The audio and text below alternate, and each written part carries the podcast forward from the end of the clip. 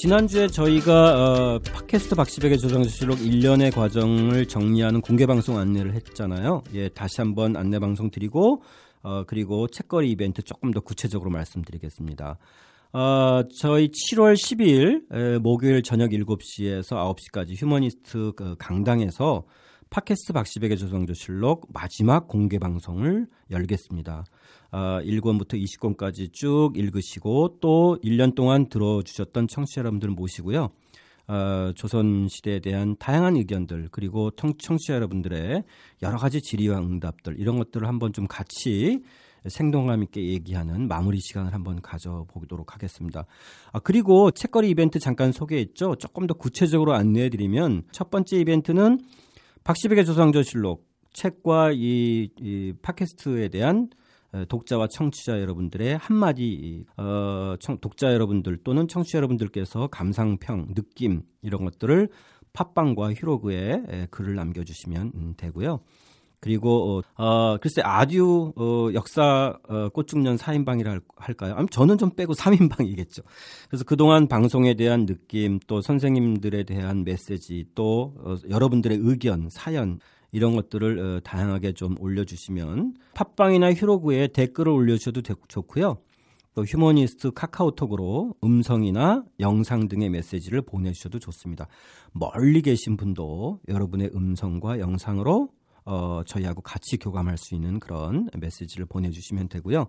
어, 휴머니스트 카, 카카오톡이나 이런 등등의 자세한 거는 어, 저희 휴로그나 어, 이, 이 팟빵 게시판에 에, 올리도록 하겠습니다. 공개 방송과 책거리 이벤트 많이 참여해 주시고 팟빵 게시판과 휴머니스트 블로그인 휴로그에서 공지가 됩니다. 어, www.hurog.co.kr 어, 휴로그의 자세한 내용을 잘 확인해 주시고 참고해서 여러분의 활발한 참여 기대하고요. 정말 마지막 어, 정말 그 의미 있는 서로의 좀 교감 이런 시간이 됐으면 좋겠습니다.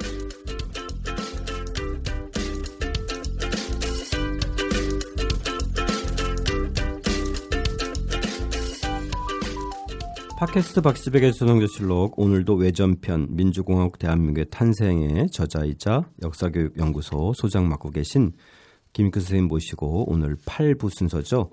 선거를 통해 민주공화국을 세우자 해방 그리고 국가를 어떻게 구성할 것인가 편을 열어보겠습니다. 아, 저는 휴머니스트 출판사에서 책 만든 사람 김학원입니다. 오늘도 김 교수님 나오셨습니다. 감사드립니다. 네, 안녕하십니까. 김육훈입니다. 자, 오늘 8부 순서는 에, 선거를 통해 이제 민주공화국을 세우자 이런 에, 그 제목으로. 자, 이제 해방 에, 그 시기에 국가는 어떻게 우리가 구성할 것인가라는 에, 화두를 던지고 계신데 이제 오늘 우리가 다룰 시기는 이 1937년 중일 전쟁이 발발하면서 1945년 마침내 일본의 항복과 조선의 해방이 되는 그 시기네요. 그죠? 그렇죠. 네. 네. 뭐 앞에도 긴 얘기가 있지만 가장 핵심은 1945년입니다. 예, 예, 예. 우리는 어떻게 해방을 맞았나? 예. 라는 거고 해방이 됐으니까 국가를 세워야죠. 예, 예. 국가가 당연히 있었던 건 아니지 않나요? 맞습니다. 예. 당연히 있었던 건 아니니까 국가를 만드는 거죠. 예. 예. 그리고 그때 그때마다 네. 존재 형태도 달랐던 거고. 네. 그렇죠. 예. 국가는 만들어지는 것인데 우리는 어떻게 만들려고 했을까에 관한 얘기를 한번 돌아보자는 것입니다. 예, 예. 해방 이후를 여러 가지 방식으로 얘기할 수 있지만 저는 이 책에서 국가는 만드는 것이다. 국민이 만드는 것이다. 과연 1945년 우리는 어떻게 국가를 만들려고 했을까? 예. 이 이야기를 한번 해보자는 겁니다. 아, 예. 자, 그것이 오늘날하고도 되게 예, 맞닿은 중요한 질문일 것 같은데요.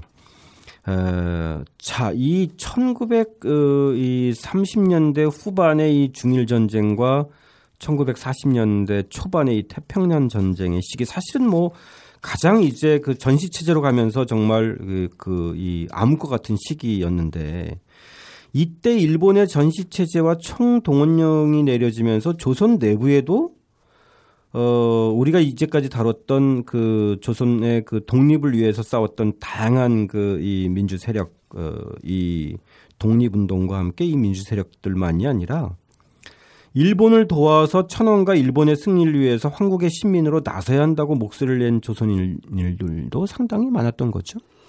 어, 암흑의 세월이다 이렇게 평가하는 사람들이 많죠. 예, 예. 1940년 해방되기 직전 4, 5, 6년 뭐 요 기간 동안 암흑의 세월이다. 예. 그리고 교학사 교과서는 이렇게 표현한 적이 있어요. 예. 그 문제의 교학사 교과서에서는 그 시기 한국인들이 협력이라는 말을 써서 예. 총독부 정책에 대다수 한국인들이 협력하였다 이렇게 썼더라고요. 아 예. 제가 정말 그걸 보고 기가 차서 정말 이 사람들이 학생들의 역사를 가르치도록 둬야 둘 수가 없겠다라는 생각을 한 적이 있는데 예. 그래서 이 그, 이 장에서 첫 번째 할 얘기가 바로 이 지점입니다. 아, 과연 예, 예, 예. 해방 직전에 대다수 사람들은 일제히 침략 정, 정책에 협력했는가? 다른 방식으로 말하면 아무도 저항하지 않았는가? 아, 그래서 암흑의 세월이라고 부르는 것이 마땅한가? 예, 이런 예. 지점을 얘기하고 싶어요. 맞습니다. 에, 또 한편은 그것이 그런 암흑의 시기였기 때문에 정말 이렇게 총칼을 들이댔을 때 단호하게 나설 수 있는가 이런 식으로 또 항변하고 변명하는 것처럼 들리기도 해요. 그래요. 예. 사실은 요 시기가 친일파 민족 반역자라고 불릴 만한 사람들이 아주 공공연하게 노골적으로 친일 활동을 했던 시기이고 예. 한국인들을 일본인의 침략 전쟁에 동원했던 정말 가슴 아픈 시기이기도 해요. 예, 예. 그래서 해방되고 난 다음에 친일 민족 반역자를 청산해야 된다. 이렇게 말하니까 그 사람들이 그렇게 얘기했던 거죠. 아, 예, 예. 어느 일본이 총칼을 들이대는데 그때 협력하지 않은 사람 누가 있었어? 내가 친일한 게 아니야. 그냥 국가 정책에 협력한 거지. 그리고 아무도 독립운동 안 한 거 아니야? 이렇게 예. 얘기한단 말이죠. 예. 또 한편으로는 또 어쩔 수 없이 또 어, 본의 아니게 그렇게 했다. 어, 할 수밖에 없었다. 이렇게 얘기하는 사람도 있고요. 그렇죠? 그러니까요. 예. 이렇게 요즘도 그 비슷한 얘기를 하는 사람들 많죠. 예. 그래서 우리 청취자분들께도 한번 여쭙고 싶어요. 이 사람들이 이렇게 말하면 우리가 뭐라고 대답해야 될까요? 맞습니다. 예. 그래서 저는 맨 처음에 그게 팩트인지 아닌지 한번 따져보자. 예, 예, 예. 그게 사실이기나 할까? 예, 예. 암흑의 세월, 아무도 독립운동 안 했다는 게 정말 사실이기나 할까? 예, 예, 친일파들은 아무도 독립운동 안 했을 때, 그래, 우리도 독립운동 안 했고, 걔들이 워낙에 서슬 시퍼렇게 총칼을 들이대니까 할 수 없이 나가서 침략 전쟁에 좀 가자고 말했을 뿐이다. 정책이 협력한 건데, 그래서 나 특별히 나쁜 놈 아니다라고 말했는데, 사실은 이렇게 말하는 그 전제 자체가 틀렸다는 얘기를 이 책에서 이제 제가 하고 있는 거죠. 맞습니다. 그래서 일본을 돕는 것이 암흑의 시대의 대세였다라고 얘기하면서 그 당시 총독부 지시를 따랐던 이들을 친일파로 단죄할 수 없다. 그러니까 이런 논리로까지 비약되는 네. 거예요, 그렇죠? 온 국민의 친일파다. 이 사람들 자기 보고 너 정말 나쁜 놈이니까 너 정말 이제 좀 조용히 좀 있어줘 이렇게 네. 말했더니 아니 나만 나쁜 게 아니라 우리 국민들 다 나빴다. 이렇게 말하는 거 아니에요? 맞습니다. 마치 요즘 뭐, 어, 정확하게 맥락이 닿지는 않지만은 우리가 청문회 때마다 아니, 비리 안 저진 사람이 누가 있느냐. 그러니까. 네, 그러면은 털어서 먼지 않는 사람이 없느냐. 어디 있느냐. 그러면은 아무튼 그런 관점으로 보면 대한민국에서 장관은 누가 할 것인가. 이런 논리하고도 좀 맞닿아 있어요. 그죠? 예. 예. 자, 그러한 그 이 이른바 이제 그 암흑의 시대에 모든 사람이 일본을 돕는 것이 그 당시 흐름이었다라고 하는 그 이 그 친일 단죄에 대한 그 이 옹호 논리의 근간이 됐던 자, 그 시기. 에, 이 1941년 8월에 이 에, 조선 총독부 경찰의 조사 기록 일부에 이 당시에 그 이 경성 꼼그룹이라고 하는 단체가 어, 선전이라는 유물을 발, 배포하면서 활동했던 과정이 드러나네요, 그렇죠? 예, 지금 예, 예. 이제 다 아무도 독립운동 안 했다. 우리 예, 우리 예. 말고도 이렇게 말했을 때 거기에 대해서 제가 반박하기 위해서 제가 두 가지 자료를 어 그래다 실었는데 예. 하나가 어, 선전이라는 유인물입니다. 예, 예. 그리고 또 하나가 그 시대에 1941년을 전후해서 독립운동하다가 혹은 독립운동가로 인정받아서 저들에 의해서 조선 총독부에서 구속된 사람들의 숫자가 어떻게 되는지 아, 예, 그 예. 통계표 하나를 제가 제시를 했죠. 예, 예. 41년 선전에 나온 유인물 보면 정말 41년에도 나름대로 치열하게 독립운동을 하고 있었다라는 걸 생생하게 볼 수 있습니다. 네. 그리고 어, 그 통계표를 보면 1944년까지 꾸준히 독립운동 관련자로 해서 체포되는 사람 숫자 꾸준히 늘어나는 거죠. 아, 예, 예. 이게 팩트입니다, 이게. 예, 예. 자, 그럼 우선 1941년 8월에 이 선전이란 유인물에 배포됐던 이 그 당시의 예, 글, 어, 한번 좀 읽어봐 주시죠. 예, 일종의 독립운동가들 사이의 전략이라고 할 수 있는데 네. 제가 잠깐 읽어보겠습니다. 네. 일단 네. 1941년 6월 독일과 소련이 전쟁을 벌인다는 소식을 듣자 일본이 소련과 전쟁을 할 전쟁을 시작하는 날이 올 것이다. 그 끝은 일본의 패망이다라고 판단하고 일본이 소련과 전쟁을 시작할 때 채택할 과격한 폭동 계획을 세웠다. 지금 이건 그 일본 경찰의 기록이니까 표현이 예. 이렇게 되어 있습니다. 네네네. 전쟁이 시작되면 각 공장, 광산, 철도, 최신 종사자는 곧바로 각자의 직장을 버리고 곡괭이, 끌, 기타 모든 무기를 준비하자. 또 농민은 홈이 낫으로 무장하여 일본군에게서 식량 일처를 빼앗자. 또 가정주부는 일본군에게 뜨거운 물을 퍼붓자 소련 낙하산 부대가 오면 이를 환영 우대하자 라는 내용이 적힌 선전물을 만들어 배포하였다. 경성부 내 군부통신, 방송, 관계 각 청사의 전선 배치도를 입수하여 등화관제 하에서 후방 교란, 이적 행위에 활용하려고 기도하고 있는 등 그 활동이 잘못 계획적이고 구체적이까지 하다. 아. 이거 이게 이제, 이제 경찰 기록이네요. 그렇죠? 그렇죠. 경찰 기록이니까 경찰의 입장에서 쓴 글이죠. 예, 예, 예. 그러니까 이걸 보면 적어도 1941년 무렵 이 단체는 독립의 희망이 없는 것이 아니라 일본과 소련이 뜨면 새로운 구, 실제로 나중에 싸우지 않습니까? 예, 예, 예. 이렇게 될 경우에 실제로 정세는 여기에 기록된 걸로 흘러가는 거예요, 그렇죠? 그렇죠. 나름대로 정세 네. 전망을 그 구체적으로 한 거죠, 그렇죠? 그렇죠. 예. 정세를 전망을 해 보니까 예. 멀지 않아 기회가 온다. 예. 그러니까 기회가 왔을 때 승리하기 위해서는 준비할 것이 있다. 이걸 이제 뭐 굳이 명명하자면 결정적 시기 무장봉기론 뭐 이렇게 표현할 수 있지 않을까요? 아, 예, 그렇죠. 그러니까 머지않아 결정적 시기가 온다. 그때 나라 한꺼번에 나라 곳곳에서 한꺼번에 폭동을 일으키자. 네. 그래서 적의 후방을 교란하고 그리고 해외에 있는 독립군들이 들어올 수 있도록 길을 튼다. 아. 이게 독립운동가들의 전략이었고 이런 전략을 가지고 1940년대 에도 활동했던 사람이 국내에 두루 있었으니까. 네, 예, 예. 그러니까 제가 아까 말씀드린 그 통계표에 보면 1944년까지 정말 해마다 이렇게 많은 사람들이 뭐 1000명씩 해마다 천 명씩 독립운동 관련자로 체포되고 있어요. 예, 예. 그런데 아무도 독립운동 한 사람이 없으니까 내가 친일한 게 뭐가 문제냐라고 말하는 건 이건 정말 나쁜 놈들이죠. 그렇죠.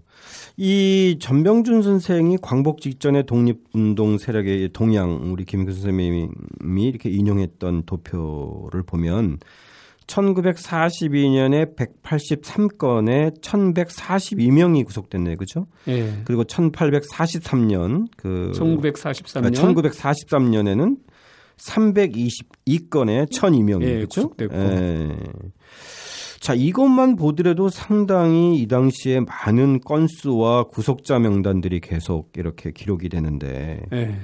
이, 이것을 보면 정말 그 당시에 예, 정말 결정적 시기를 내다보면서 모든 그 독립운동 세력들이 준비하고 그 다음에 이제는 결정적인 행동을 해서 어, 정말 독립을 이루고 국가를 구성하는 이런 어떤 움직임들이 물밑에서 전개되고 있었다는 거잖아요. 그렇죠? 그렇죠. 뭐 아주 치열하게 해서 정말 승리를 우리 힘으로 쟁취했다 이렇게 말할 수 있는 건 아, 그렇죠. 니지만 예, 예. 적어도 친일파들이 말하는 것처럼 친일을 옹호하는 사람들이 말하는 것처럼 그 시기는 암흑의 세월이었으니까 그러니까 뭐 우리 별 책임 없다 이렇게 말하는 건 정말 철면피한 얘기입니다. 네. 그 얘기를 하고 싶었던 겁니다. 네, 네.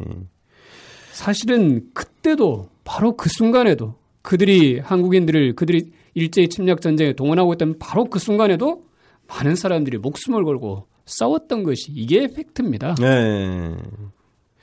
그래서 어, 이 김익훈 선생님께서 그때는 다 그랬다가 아니라 그때도 많은 사람들이 목숨을 걸고 싸웠다라고 기술한 것이 옳다. 그죠? 그렇죠. 예.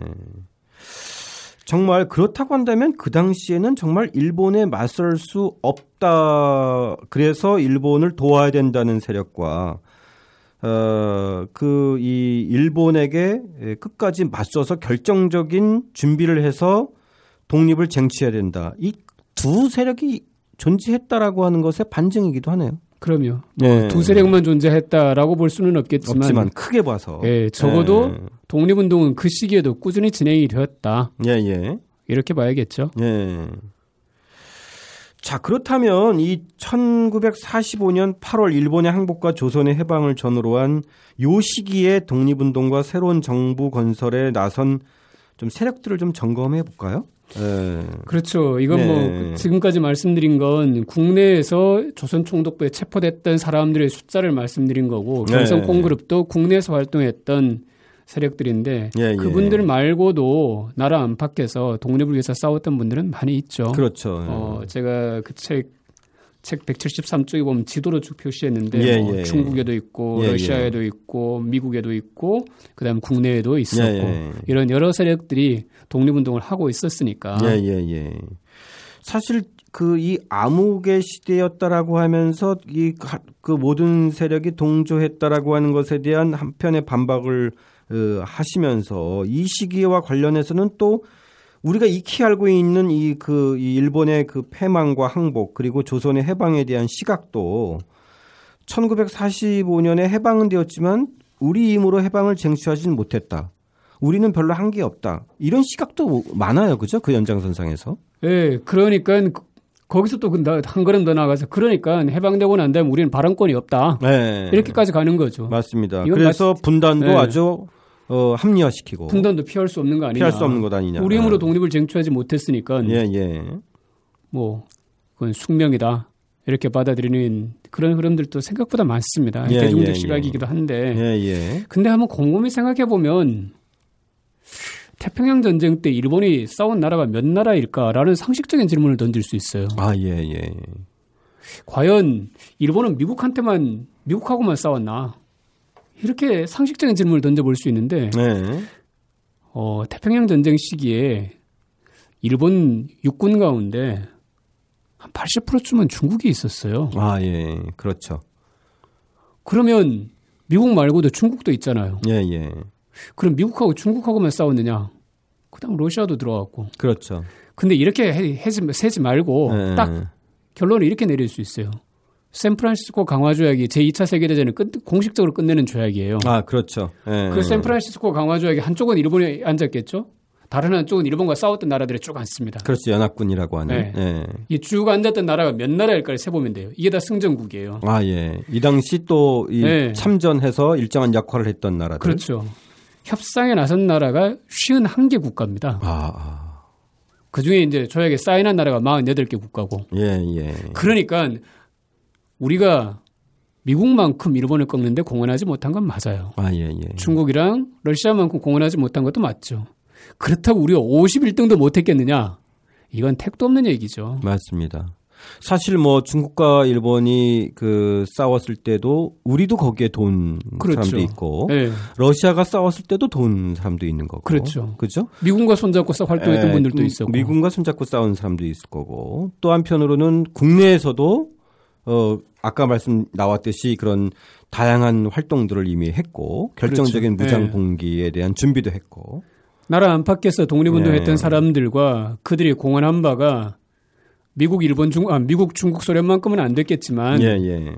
51등보다는 훨씬 더 많았을 거라고 저는 확실하게 생각해요. 그렇습니다. 그렇다면 음. 이건 우리가 우리 힘으로 독립을 쟁취하지 못했다라는 말 자체가 저는 틀렸다고 생각한다는 겁니다. 예, 예, 예. 미국도 미국 혼자만으로 일본을 꺾은 게 아니고 중국과 러시아도 혼자만으로 자기가 일본을 꺾은 게 아니라 51개국이 일본과 싸워서 승리를 거둔 거고 그 가운데 한국은 51등보다는 훨씬 더 많이 기여했다. 그렇다면 우리 힘으로 해방을 쟁취하지 못했으니까 미국과 소련에 의해서 분할 점령당하는 것도 숙명이고 그러니까 분단도 숙명이다. 이런 식의 사고방식 자체는 굉장히 잘못된 사고방식이라는 예, 겁니다. 예, 예.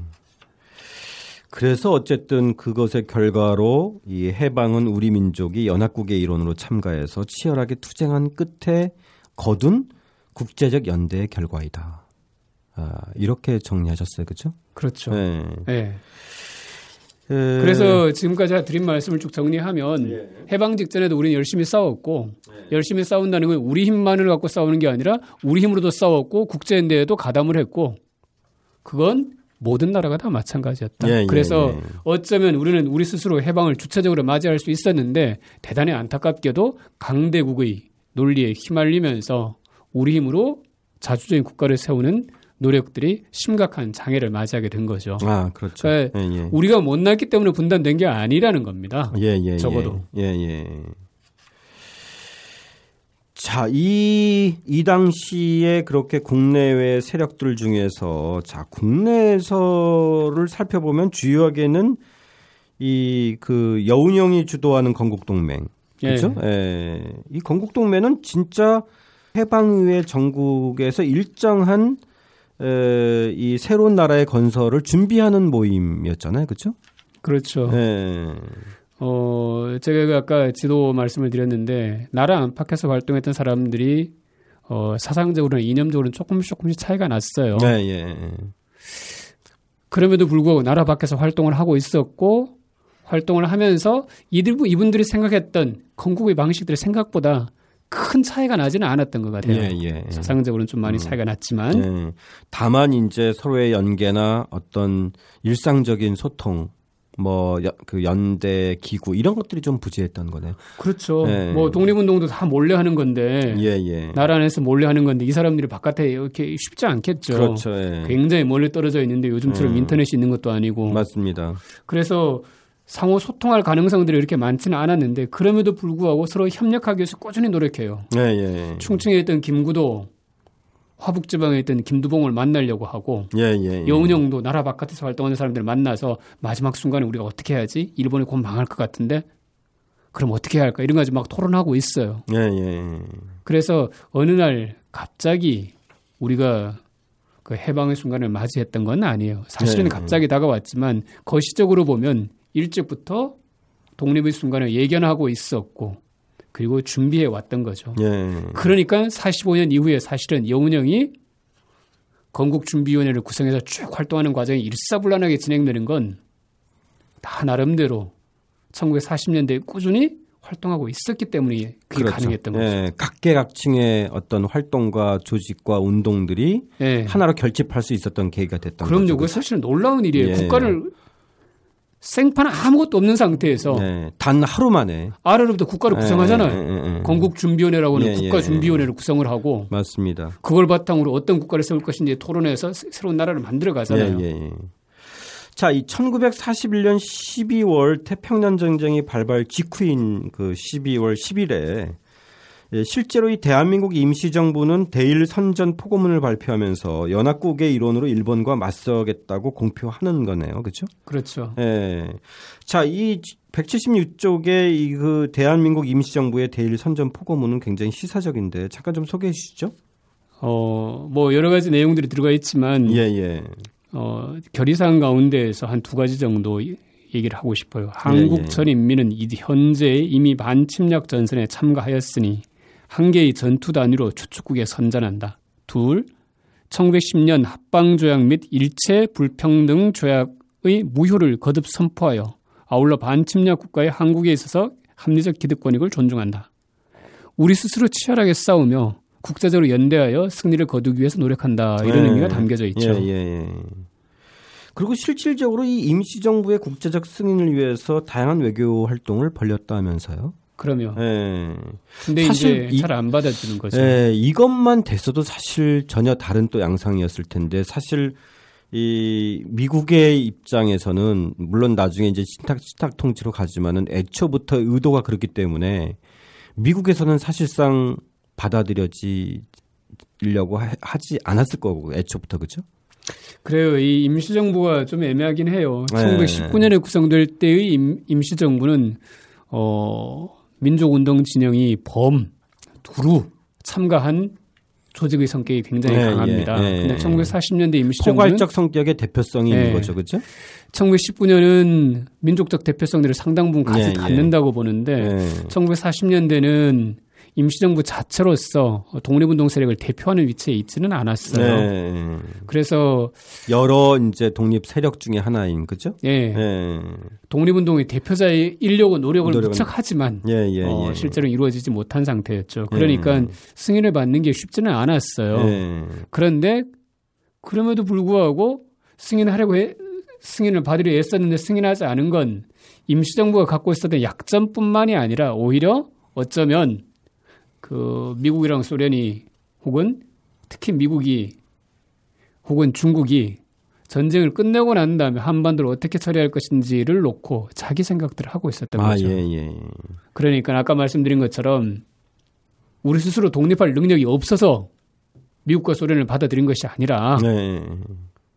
우리 힘으로 독립을 쟁취하지 못했기 때문에 미국과 소련을 받아들인 것이 아니라 애초에 미국은 혹은 소련이랑 중국은 해방되고 난 다음에 그들의 입장을 한반도에서 관찰하려고 하는 계획을 가지고 있었다라는 거죠. 예.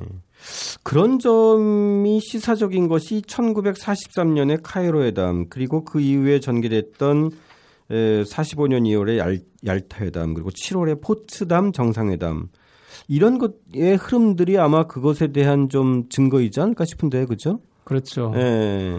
어.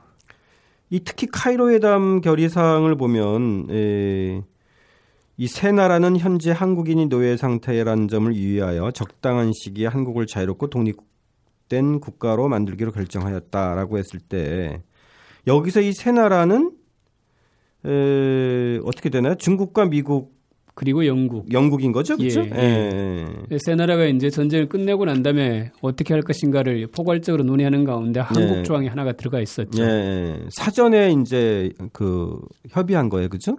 예. 저 전후 처리를 둘러싸고 그렇죠. 예. 이제 전쟁이 이제 곧 끝날 거니까 끝나고 나면 예. 어떻게 할까를 가지고 상의한 회담이었는데 예, 예.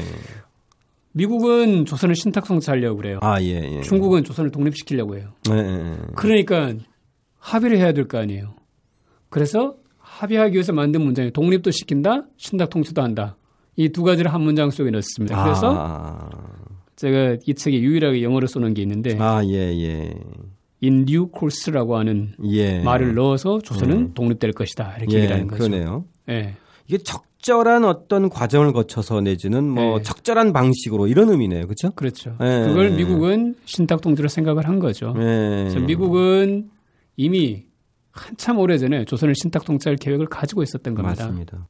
그러니까 미국이 조선의 뭐 대한민국 임시정부 승인을 안 했다거나 이런 것들을 이런 맥락에서도 볼 수 있어요. 맞습니다. 약속에 불리한 거고 자기네게 유리한 거는 굉장히 애매모호하게 표현하잖아요. 그런가요? 네, 왜냐면은 상대편이 잘 이해하지 못하게. 그 옛날에 보면 강화 조약이나 모든 조약에 보면 그런 식으로 애매모호하게 처리해서 유추 해석하고 확대 해석하게 음. 만들어 놓더라고요. 보면 여기서도 지금 말씀하신 이 인듀 코스라는 부분도 사실은 적당한 방식의 것, 적, 적절한 방식에 따라서 독립시키겠다. 이건 뭐냐면 뭔가 그 과정에서 음. 그 뭔가 이렇게 그 매끄러운지 않다라고 하는 어떤 전제를 다 알고 있는 거잖아요. 그렇죠? 예. 예. 근데 어쨌든 뭐 제가 드리고 싶은 말씀 이런 거예요. 예. 우리 힘으로 해방을 쟁취하지 못했다라고 자책할 일은 아니다라는 얘기를 하고 예. 싶은 겁니다. 맞습니다. 예. 그러니까 제국주의 열강들의 사전적인 그런 어떤 그 의도가 분명히 예, 큰 틀에서 작용했다. 그렇죠. 예. 우리 힘으로 해방을 쟁취하지 못한 건 사실이 아니기도 하고, 예. 그리고 그러니까 분단으로 이어진 가슴 아픈 결과도 모두 우리 책임이다라고 이렇게 자책할 일이 아니라 예. 연합국이 의도적으로 어, 한국을 어, 신탁 통치하려 했기 때문에 발생한 문제이다. 예, 예, 예. 이래야 냉정하게 현실을 볼 수 있다고 생각해요. 예, 맞습니다. 그 1945년쯤이 오면 예, 예. 사람들은 이제 일본의 패망이 다가오면 진짜 국내로 진격하려고 해요. 나라 바깥에 있는 사람들은. 예, 예. 나라 안에 있는 사람들은 바깥이랑 어떻게든 손잡으려고 하고 아까 맞습니다. 제가 말씀드렸던 예, 예. 결정적 시기 무장봉기론 바로 그걸 실천하려고 해요. 아주 그 훌륭한 증거가 8월 11일 김두봉 이야기죠. 아, 예, 예. 자, 이 예안의 조선 의용군이 국내 진격을 준비하네요. 그죠? 그렇죠. 8월 예. 11일부터 조선 의용군이 국내 진격을 준비해요. 예. 그래서 이 8월 14일 조선 독립동맹의 이 주석인 김두봉이 조선 의용군 앞에 서서 이제 진격을 서로 명하는데 그거 잠깐 좀 소개 좀 해주시죠. 야 정말 이런 예. 글을 이런 연설을 할 땐 정말 감동적이었을 것 예. 같아요. 동지들 드디어 때가 왔습니다. 각지에서 활동하는 조선 의용군은 즉시 수속 부대를 통솔하여 조선으로 출발하시오. 중국과 조선으로 진격한 소련군과 함께 일제를 물리치고 조선을 해방합시다. 야, 이젠 결전을 앞둔 그런 장면이에요. 그렇죠. 그렇죠? 총 우리 역시도 이제는 총동원령과 이제는 에, 결정적 시기에 결사항전의 자세로 이제 조선으로 어, 들어가는 거네요. 네. 네. 이거 이제 조선 의용군 얘기고 네. 충칭에 있었던 김구 어 그러니까 대한민국 임시정부 충칭에서 활동했던 대한민국 임시정부도 역시 미군과 손잡고 국내 부대를 투입시킬 연습을 하고 있었잖아요. 예, 예, 예. 특수 부대를 국내로 이제 침투하는 예. 훈련도 진행, 예. 가상 훈련도 진행하면서 이제 기다리고 있었고, 그렇죠? 그리고 예. 국내에서도 비슷해요. 예, 예. 여운형은 일본 며칠 안 남았다 이렇게 판단합니다. 맞습니다. 예. 일본은 며칠 안 남았고 예. 몇 년도 아니야 며칠 안 남았다. 예. 그럼 일본이 물러날 텐데 전쟁에서 질 텐데 그러면 그때부터 어떻게 하지? 이걸 여운형은 짭니다 벌써. 네 맞습니다. 8월 며칠에. 네, 그러니까 8월 12일이네요, 그죠? 3일 전인 그 이그 그 3일 전인 8월 12일 날 어, 서울에서 여운형이 송진우를 만나서 이제 에, 건국 준비 활동에 대한 제안을 하네요. 그러면 이제 네, 이렇게 해서 이제 일본의 패망을 네. 전제하고, 네. 네. 그러니까 굉장히 긴박한 하루하루예요, 그렇죠? 이 그렇죠. 당시에는. 네. 네. 한편으로는 정말 어, 결사대를 보내고 한편으로는 이제 총동원을 해서 의용군은 전부 출격하고 또 국내에서는 이제 에, 여기에 따른 준비를 하고 음, 어떻게 민중을 조직해서 국가를 구성할 것인지에 관한 예, 예. 토론을 본격적으로 시작하고 예. 사실은 정상적으로 진행됐다고 하면 뭐 어떻게 됐을지 뭐 상상은 잘 안 가지만 굉장히 역동적인 현상들이 일어났을 것 같아요. 맞습니다. 예. 예. 왜냐하면 이런 것들이 사실 만나면서 계속 시너지가 만들어지는 거잖아요. 그러니까 예, 여운형의 건준도 보면 그런 하루 이틀 사이에 그런 것들이 제한되지면서 전국 각각이 연결되고 음. 또 의원군이 들어오게 만약에 들어오면 또 연계되고 임시정부도 하고 연계되고 이러면서 뭔가 정말 진짜 하나하나의 세력들이 어느 한 순간 만나지면서 결정적인 어떤 시너지들이 만들어질 텐데 이따 당시에 송진우는 어, 거절하네요, 그죠? 그렇죠. 네. 그래서 결국 총독부가 여운형을 그 이그 그 교섭 파트너로 삼네요, 그죠? 어 여운형이 이러고 있을 때 총독부 쪽에서 여운형을 찾아요. 아, 예. 예. 예. 총독부에서 여운형을 찾는데 예. 총독부에서는 소련 군대가 한반도를 진격할 경우에 무서운 거예요. 네, 진격 속도가 사실 무서웠고. 어, 진격 속도가 무서운데 네. 그래서 소련과 대화도 되고 자기들과 대화도 되는 사람 중 누구 한 명을 찾아서 네. 남아 있는 일본군이 생명이라도 어떻게 좀 건져 볼까 이런 생각을 가지고 여운형을 찾아요. 아 예. 그래서 여운형은 딱 고민하다가 찾아갑니다. 조선 총독부 제 조선 총독부 총독이 있다면 총독 다음 서열 네. 서열 2위가 정무총감입니다. 아 예, 예. 정무총감이 여운형을 만나죠. 예. 8월 15일 8월 14일 저녁이네요. 그렇죠? 네. 예. 그리고 나서 제안을 해서 아, 8월 14일 제안을 받고 제안을 해서 8월 15일 아침에 네, 일찍 만나네. 그렇죠? 네. 예. 그래서 아침에 딱 만나서 예. 오늘 일본에 항복합니다라고 여운형한테 얘기를 하죠. 예. 그래서 이제 일본인의 재산과 안전을 지켜달라. 치안 유지를 도와달라.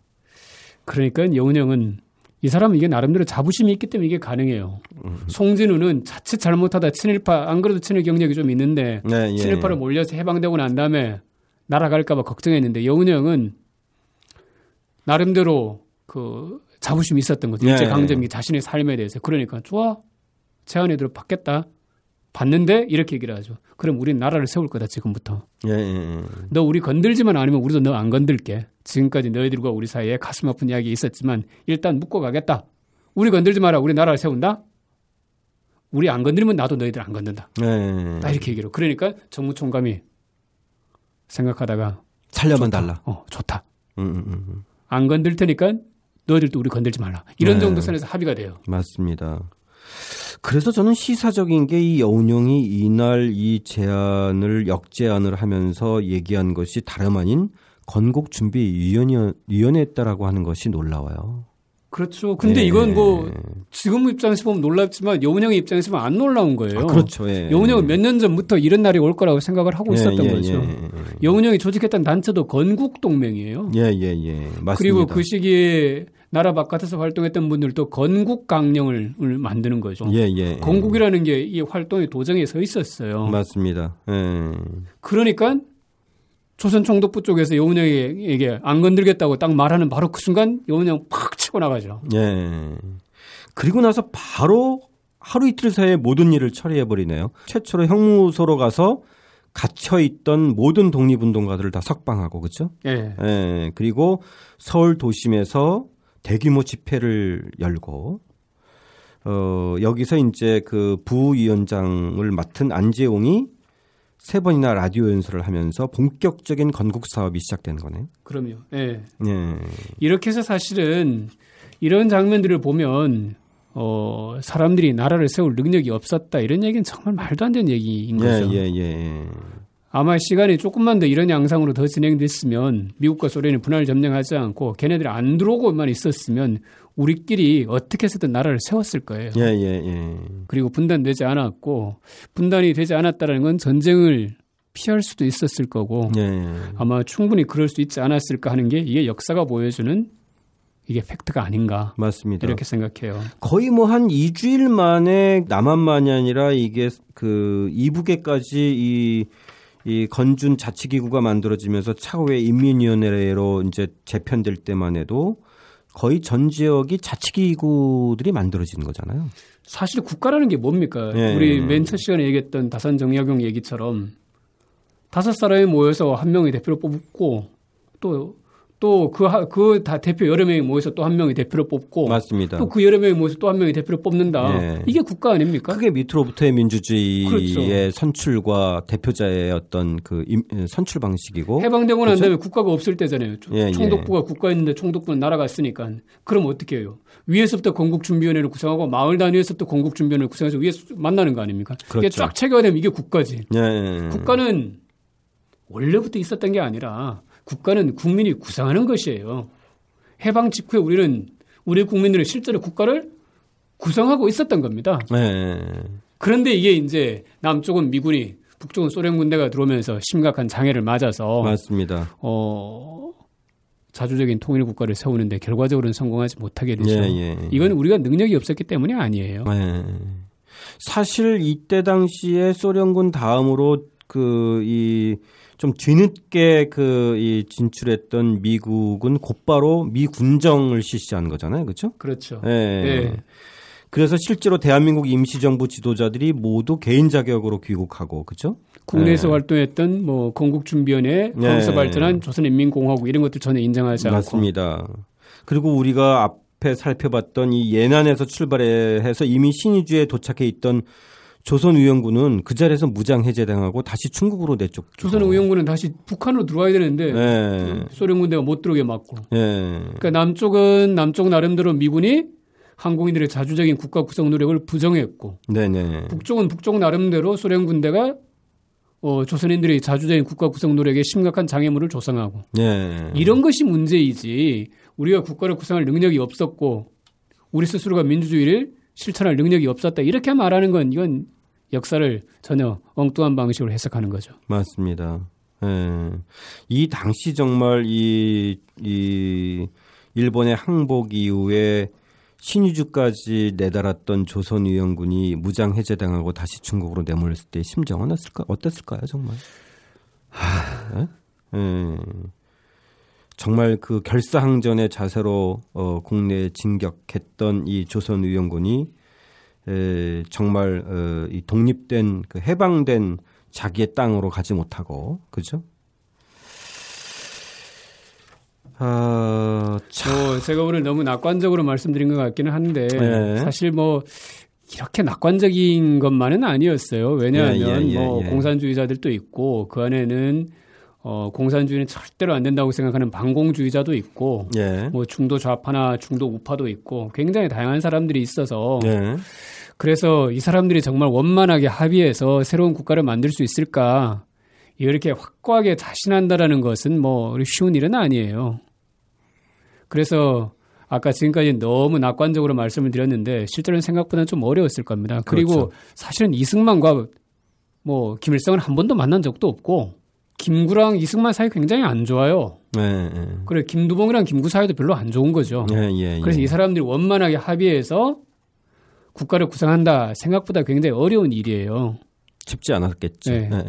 그래서 뭐 미국과 소련이 아니었으면 어, 자주적인 통일 국가를 우리 힘으로 완벽하게 만들었다 생각보다 쉽지는 않겠죠. 네.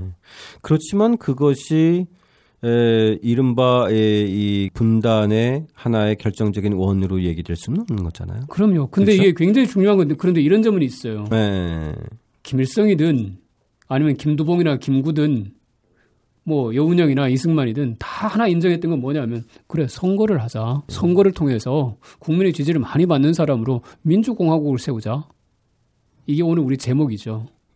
제목을 이거 뽑은 이유가 바로 이겁니다. 이분들이 다 합의했던 건 선거를 통해서 민주공화국을 구성하자. 이거였던 겁니다. 그래서 아마 미국과 소련이 안 들어왔다고 치면 그래 뭐 너랑 나랑 이렇게 계속 말싸움 할 필요 없고 선거 규칙이나 만들자. 예. 선거 규칙 만들어서 선거를 치르고 그리고 국민의 지지를 받는 사람들이 모여가지고 헌법을 만들고 헌법에 따라서 선거 다시 선거해가지고 나라를 만들면 되는 거 아니냐. 예. 물론 그 과정에서 네. 다양한 어떤 문제점들이나 싸움이나 정쟁은 있을지언정. 그렇죠. 그렇죠. 예. 그건 뭐 오늘날에도 마찬가지잖아요. 마찬가지죠. 예, 예, 예. 이게 저는 여기서 이제 이 대목에서 이 얘기를 꼭 하고 싶은데 네. 국민이 5천 명이면 5천 가지 생각이 있는 거예요. 5천 가지 생각을 몇 개의 정당을 통해서 수렴해가지고 몇 개를 좀 더 좁혀놓고 그리고 이걸 가지고 다시 투표를 하는 거잖아요. 선거를 해서 국민의 지지를 많이 받은 쪽으로 정부를 구성하면 되는 거예요. 네, 네, 네. 이게 민주주의 국가인데 아씨 뭐 해방되고 난 다음에도 서로 단결하지 못해가지고 하나는 미국 쪽에 붙고 하나는 소련 쪽에 붙어가지고 엉망이 됐다 이렇게 말하는 건 정말 딱한 얘기죠. 아 그렇죠. 예, 민주주의 자체를 예, 예. 모르거나 민주주의 자체를 거추장스럽게 생각하는 사람들이나 그렇게 보는 거예요. 맞습니다. 민주주의는 마땅히 다양한 생각들이 존재한다는 걸 인정하고 차이를 조정하면서 뭐 합의된 견해를 만들어가는 거죠. 우리 우리에게도 뭐 신간의 경험도 있고 그러면 그렇죠. 물론 이제 중국의 그 국공업자의 연, 그, 예, 그 어떤 그 영향은 있었지만 네. 항상 연대하고 또 싸우고 뭐 이런 거잖아요. 그렇죠? 예, 노선 투쟁하는 거고. 네. 예.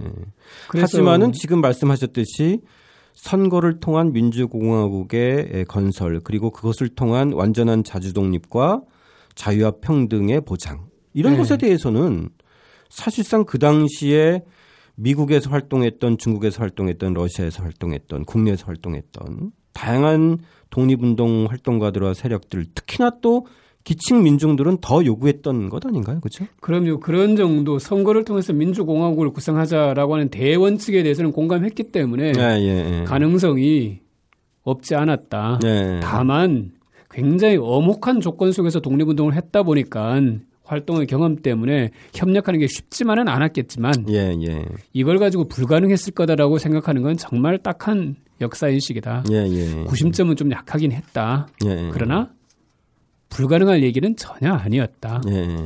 저는 이렇게 역사를 보고 맞습니다. 싶어요. 그러니까 참 우리 역사에서 불행한 것 중에 하나가 잘못된 것은 저희들의 문제로 결정적인 얘기를 하고 잘된 것은 외로부터 왔다라고 하는 이 거꾸로 된 역사 인식은 과연 어디로부터 연유하는지 모르겠어요. 예. 네. 어...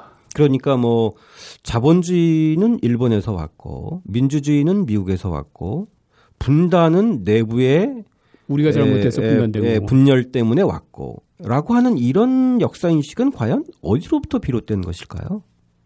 어디서부터 비롯됐을까요? 이거 역시도 사실 어떻게 보면 우리가 오늘 그리고 지난주에 살펴봤지만은 일본 제국주의의 또 한편의 산물이 아닐까요? 어, 그러기도 할 뿐더러 이런 예, 면도 예. 있을 거예요. 우리 역사 인식이 여전히 그 일제강점기 유산, 독재 유산이 많이 예, 예. 남아 있어서 맞습니다. 어, 대다수 국민의 입장에서 어, 조선 민족을 중심에 놓는 방식의 역사 인식들이 체계화되지 못했기 때문이 아닐까 그렇게 예, 예. 생각해요. 예, 예, 정말 역사 교육이 우리 자라나는 새 세대를 민주공화국의 시민으로 기르는 주체적인 시민으로 우리 아이들이 자라날 수 있도록 기르는 방식이었다고 한다면 예, 어, 민주주의를 향한 역정 그리고 우리들의 주체적인 노력 이런 걸 중심에 놓고 우리들의 역사를 기록하고 가르칠 텐데 민주주의를 두려워하는 역사 인식, 민주주의는 뭔가 불온한 것이다라고 생각하는 역사 인식. 맞습니다. 이런 것들이 지배하는 한 방금 우리 김 대표께서 지적하신 그런 문제의식은 남겠죠. 예, 예. 그 그런 말이 기억나네요. 그 이 우리가 지금 다루고 있는 그 일본의 당시 제국주의의 파시즘이나 특히 우리가 어, 또이 해방 이후 어, 6, 70년대 경험했던 이 군사 독재 파시즘이라고 하는 것의 실체가 단순한 어떤 그런 그 이 군사적 억압, 독재적 억압만이 아니라 그 내용에는 이런 독재 논리를 내재화시키는 더 가혹하고 더 힘든 어떤 그, 그, 이 내재화된 동원력, 이런 것이라고 한다면, 아직도 우리 내부에 그런 내재화된 어떤 그릇된 인식이나 사고, 상상력들이 존재하지 않을까라고 하는 또 한편의 좀 서글픈 현실 인식도 있네요. 바로 그 지점이죠.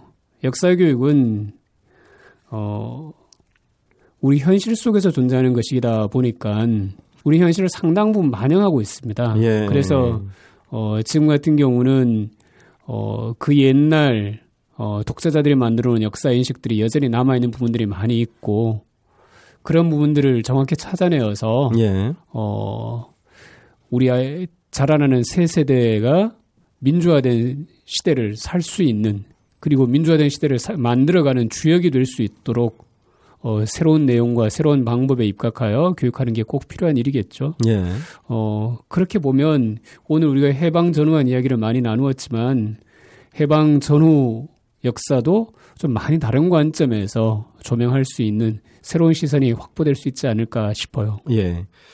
자, 오늘 김익근 선생님께서 마지막 말씀해 주신 이 다양한 시선으로서의 역사 읽기, 그리고 기본적으로는 그 역사 읽기에서 주어진 역사가 아니라 우리 스스로 어, 미니 주인이 돼서 어, 과거 현재를 다시 한번 조정해보는 그런 새로운 관점, 새로운 상상력의 어떤 그 이 이야기, 역사 읽기 에, 이런 것들에 대한 강조하면서 오늘 방송 마치겠습니다.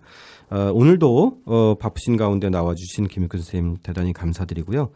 어, 청취자 여러분 정말 감사드립니다. 오늘 어, 방송 수도 마치고 어, 다음 주에 구부 남과 북 분단으로 찌닫다. 분단의 원인은 무엇이며 정령 피할 수 없었던 것일까라고 어, 질문을 던지면서 다음 주에 다시 찾아뵙겠습니다. 감사드립니다. 감사합니다.